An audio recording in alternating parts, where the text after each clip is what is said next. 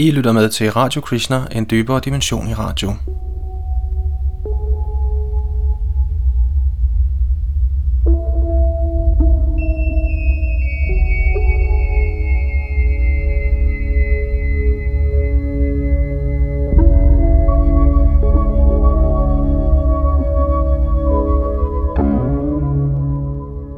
I den følgende artikel, skrevet af Sadaputradas og oversat af Lalitanadas, diskuterer Sataputta forskelle i opfattelsen af den vediske litteraturs autenticitet, sådan som de kommer til udtryk hos vestens indologer og de traditionelle tilhængere af den vediske kultur fra Indien.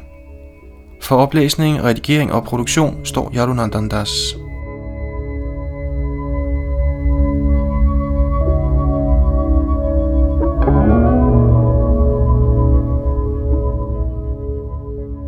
Vedisk kontra vestlig anskuelse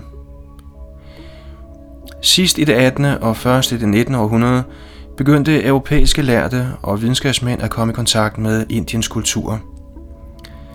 Mange var imponerede over den vediske civilisations æle og den dybe åndelige viden i den vediske litteratur. Men andre europæiske intellektuelle var forfærdet over denne udvikling – for eksempel skrev den britiske videnskabsmand John Bentley i 1825 om sin konflikt med kollegaen John Playfair, der var en beundrer af indisk kultur. Citat. Med sit forsøg på at hæve det hindubøgernes elle imod absolute kendskærninger, støtter han dermed alle disse afskyelige misligheder og bedragerier, der findes i dem, under foregiven bidigelse af alder. Ja, hans hensigt går endnu dybere, for med de samme midler forsøger han at vælte de mosaiske redegørelser og undergrave selve grundlaget for vores religion. For hvis vi skal tro på hindubøgernes alder, som han ville ønske det for os, er den mosaiske redegørelse alt sammen en opdækket historie eller fiktion. Citat slut.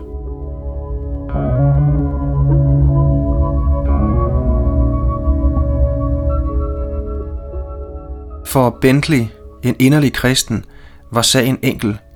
Den mosaiske redegørelse i Bibelen siger, at jorden blev skabt omkring 4004 før Kristus, og det modsiger fuldstændig de vediske skrifter. Derfor må enten Bibelen eller de vediske skrifter være falsk. Bentley og banebrydende indologer som Sir William Jones og Max Müller arbejdede hårdt og med ret meget held på at overbevise folk om, at de vediske skrifter ikke er andet end fabler og opdækning – de startede en åndsretning, der nu er fast forankret i moderne universiteter, både i Vesten og i Indien selv.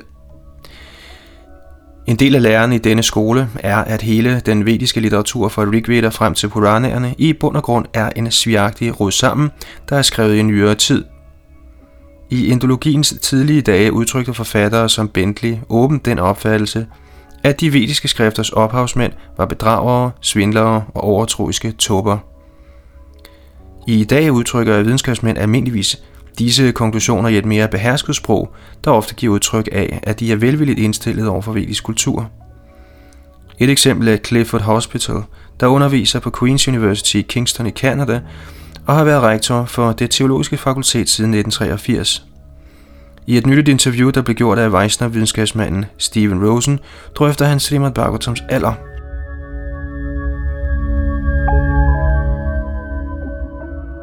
Steven Rosen. Og Srimad Bhagavatam går forud for Vopadev, Dr. Hospital. Oh ja, absolut. Sagt i en parentes er dog det, der er interessant ved Van Boytinens og Hardys arbejde, at de foretager en udførlig analyse af forholdet imellem disse dele af Bhagavatam og den sydindiske Alvar-tradition. Jeg tror, de kommer med ret gode beviser for, hvad man længe har haft en mistanke om, at mange af idéerne i Bhagavatam kommer fra den sydindiske tradition. Og det var altså en samtale mellem Stephen Rosen og Dr. Hospital. Hovedsagen her er, at hvis mange af idéerne i Srimad Bhagavatam kommer fra den middelalderlige Alvar-tradition i Sydindien, blev Srimad Bhagavatam ikke skrevet for 5.000 år siden af Vyastev. Eftersom Srimad Bhagavatams tekst siger, at den er skrevet af Vyastev, er Dr. Hospitals bemærkning det samme som at sige, at Srimad Bhagavatams virkelige forfatter var en bedrager. Men Dr. Hospital siger det pænt uden brug af brutalt sprog. Alle indologer, historikere og arkeologer er enige om, at der ingen civilisation var i Ganges bækkenet for 5.000 år siden. At sige, at der var en sådan civilisation, anses for fuldstændig uholdbart.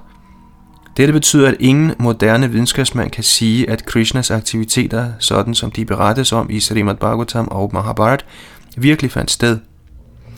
Ifølge accepterede videnskabelige konklusioner eksisterede den civilisation, hvor disse aktiviteter siges at skulle have fundet sted, ganske enkelt ikke.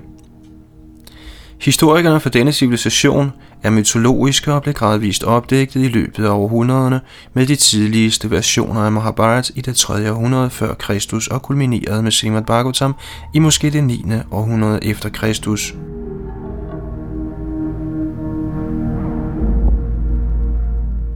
Indologer siger ofte, at oldtidens indere stillede sig tilfredse med opdægtede historier og ingen interesse havde i at nedskrive historie. Men nogle traditionelle vediske forskere er stærkt uenige i dette. For eksempel har Pandit Kota Vankachela skrevet en bog, der giver en ubrudt række af konger i Magadha fra Mahabharats tid op til Mohammed Ghoris invasion af Indien i 1193. Han gør brug af Puranerne og relaterede sanskrit-tekster for at finde frem til årstallene for disse kongers regeringstid. Fortegnelsen giver en liste over kongerne og årstallene for deres regeringstid fra Jarasandh til Chandragupta Mayura. Og der er også givet en fortegnelse over denne kongerække, som vi ikke vil citere her i denne udsendelse. Ifølge Vankachelas redegørelse går optegnet historie i Indien fra middelalderen helt tilbage til tiden før slaget ved Kurukshetra. Men hans årstal stemmer ikke overens med accepterede videnskabelige konklusioner. Læg for eksempel mærke til, at årstallene for Chandragupta Mayuras regeringstid er 1534 til 1500 før Kristus. Ifølge indologerne var Chandragupta Mayura en samtidig med Alexander den Store, der invaderede Indien i 326 før Kristus. De ville i det store hele afvise Vankachelas liste af konger som opspind.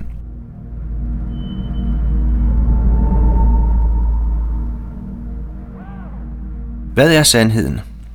At finde ud af dette med rimelig sikkerhed kræver omfattende forskning. Indologer har skrevet tusindvis af bøger og videnskabelige artikler, der udlægger deres opfattelse, og disse må granskes nøje – Historisk information findes i mange sanskrit tekster, inklusive større og mindre puranaer, kommentarer til puranaer og relaterede værker. Andre kilder bør også gennemforskes. Tempeloptegnelser, Jyotish Shastra, kalenderfortegnelser, værker af traditionelle panditaer som Vankachela og endelige arkeologiske beviser fra oldtids civilisationer. Et af de tidlige indologers nøgleknep var at bruge naturvidenskab som et våben til at vise de vediske skrifters absurditet. De lagde mærke til, at det er vanskeligt at bryde folks tro på skrifternes filosofiske og metafysiske lære, da disse inddrager emner, der ligger uden for vores ansatsrækkevidde. Men ved at vise, at skrifterne giver en uvidenskabelig redegørelse for naturfænomener, der kan jagtages, kunne indologer få folk til at miste troen på al skriftlig lære. Bentley kom med den følgende pointe i forbindelse med den astronomiske videnskab. Citat. Der er igennem undersøgelser af sandheden og afsløring af braminske bedragerier, hvilken kun kan gøres igennem astronomi, at arbejdet af dem, der prisværdigt stræber efter at indføre sand religion og moral, det vil sige kristendom, blandt hinduer, kan gøre sin sande og gavnlige virkning så længe bedraget og falsnerierne, der findes i hindubøgerne, som de almindelige mennesker bildes ind af frembringelse af deres urgamle vismænd, får lov til at forblive uafsløret, kan kun lidt fremskridt ventes at ske. Men lad sløret blive trukket fra, afdæk bedrageriet gennem ægte og rationel forskning, og skyen af vildfarelse vil forsvinde af sig selv, og der vil de ikke blot være mere parate, men villige til at tilslutte sig og tage imod sandhedens ord. Citat slut.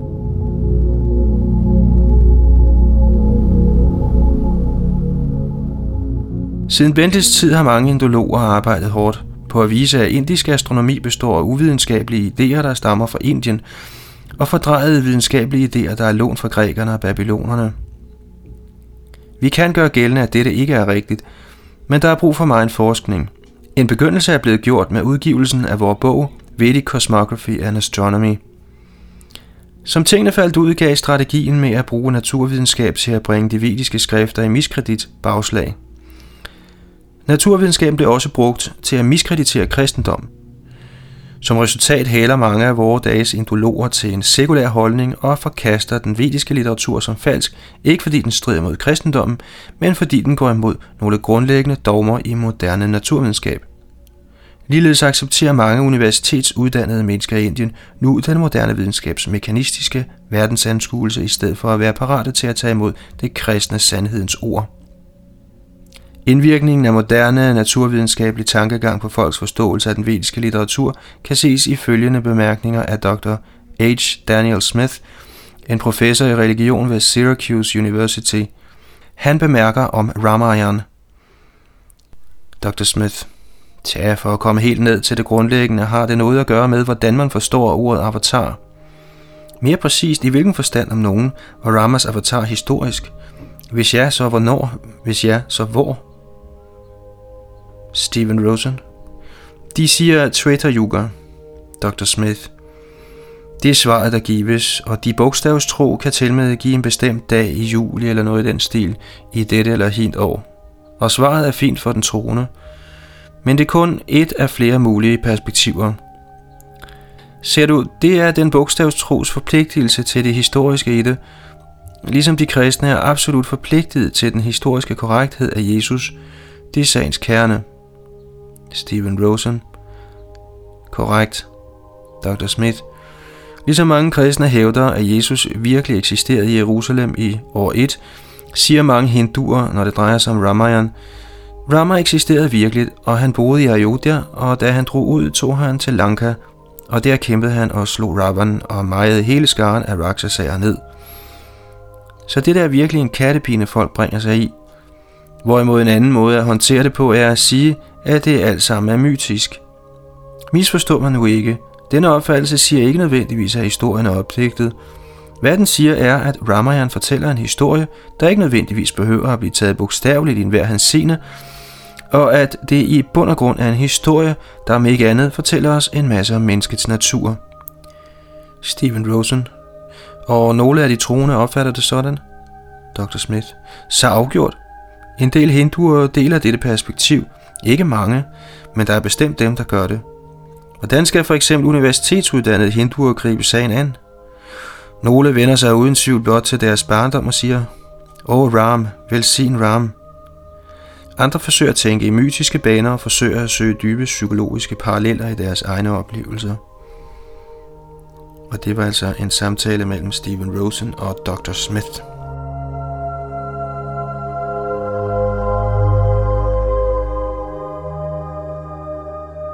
Læg mærke til forsøget på at mildne stødet. En myte er ikke nødvendigvis opdækning. Det er blot en historie, der ikke behøver at tages bogstaveligt, og som fortæller os noget om menneskets natur. Grundene, som Smith giver for at kalde Ramayan en myte, er meget betegnende. For det første er der problemet med at sige, at herren Ramchandra levede i Ayodhya i Trita Yuga. Dette udelukkes af den darwinistiske teori om evolution, der siger, at på den tid for mere end 864.000 år siden, var der ingen mennesker af den moderne type. Omhyggelig forskning kan imidlertid afdække beviser, der går imod den accepterede videnskabelige opfattelse og stemmer overens med det vediske billede. Tuta og jeg selv har som bekendt udgivet en bog på 900 sider, der hedder Forbidden Archaeology, der giver omfattende beviser for, at mennesker af den moderne slags har levet på jorden i mange millioner af år. Et andet problem, som Dr. Smith bringer på bane, er, at hvis vi tager Ramayan bogstaveligt, er vi tvunget til at acceptere eksistensen af væsener som raksasager, der er udrustet med bemærkelsesværdige mystiske evner. Smith refererer til Ramayans verden som en Walt Disney World af fantasi, en verden, som videnskabeligt uddannede mennesker har svært ved at tage alvorligt. Dette problem gælder for hele den vediske litteratur, der konfronterer os med en opfattelse af virkeligheden, der antager eksistensen af mystiske evner, væsener med subtile kroppe, sjælevandring og avatarer af guddommens højeste personlighed – Dette er også et område, hvor omhyggelig forskning støtter det vediske syn på verden. En stor mængde af bevismateriale fra det paranormale område støtter realiteten af subtilt læmeliggjorte væsener og mytiske evner. Officiel videnskab er tilbøjelig til at afvise dette bevismateriale, for det bryder med accepterede teorier. Teoretiske strukturer kan imidlertid ændre sig, og mange betydelige videnskabsmænd har seriøst studeret paranormale fænomener – Resultatet af forskning på det paranormale felt stemmer overens med det vediske syn på verden. Det giver empirisk støtte til det vediske billede, og den vediske litteratur udgør en rationel videnskabelig ramme for forståelse af paranormale fænomener.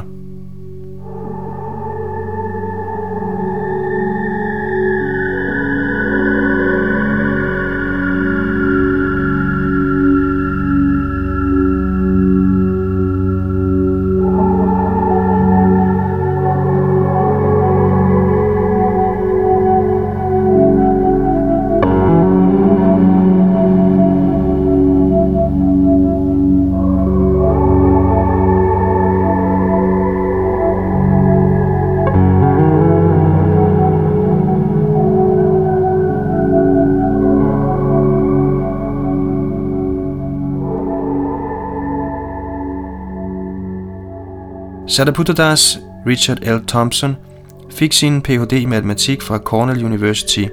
Han er forfatter til flere bøger som Mechanistic and Non-Mechanistic Science, Vedic Cosmography and Astronomy, Forbidden Archaeology, Alien Identities og Mysteries of the Sacred Universe.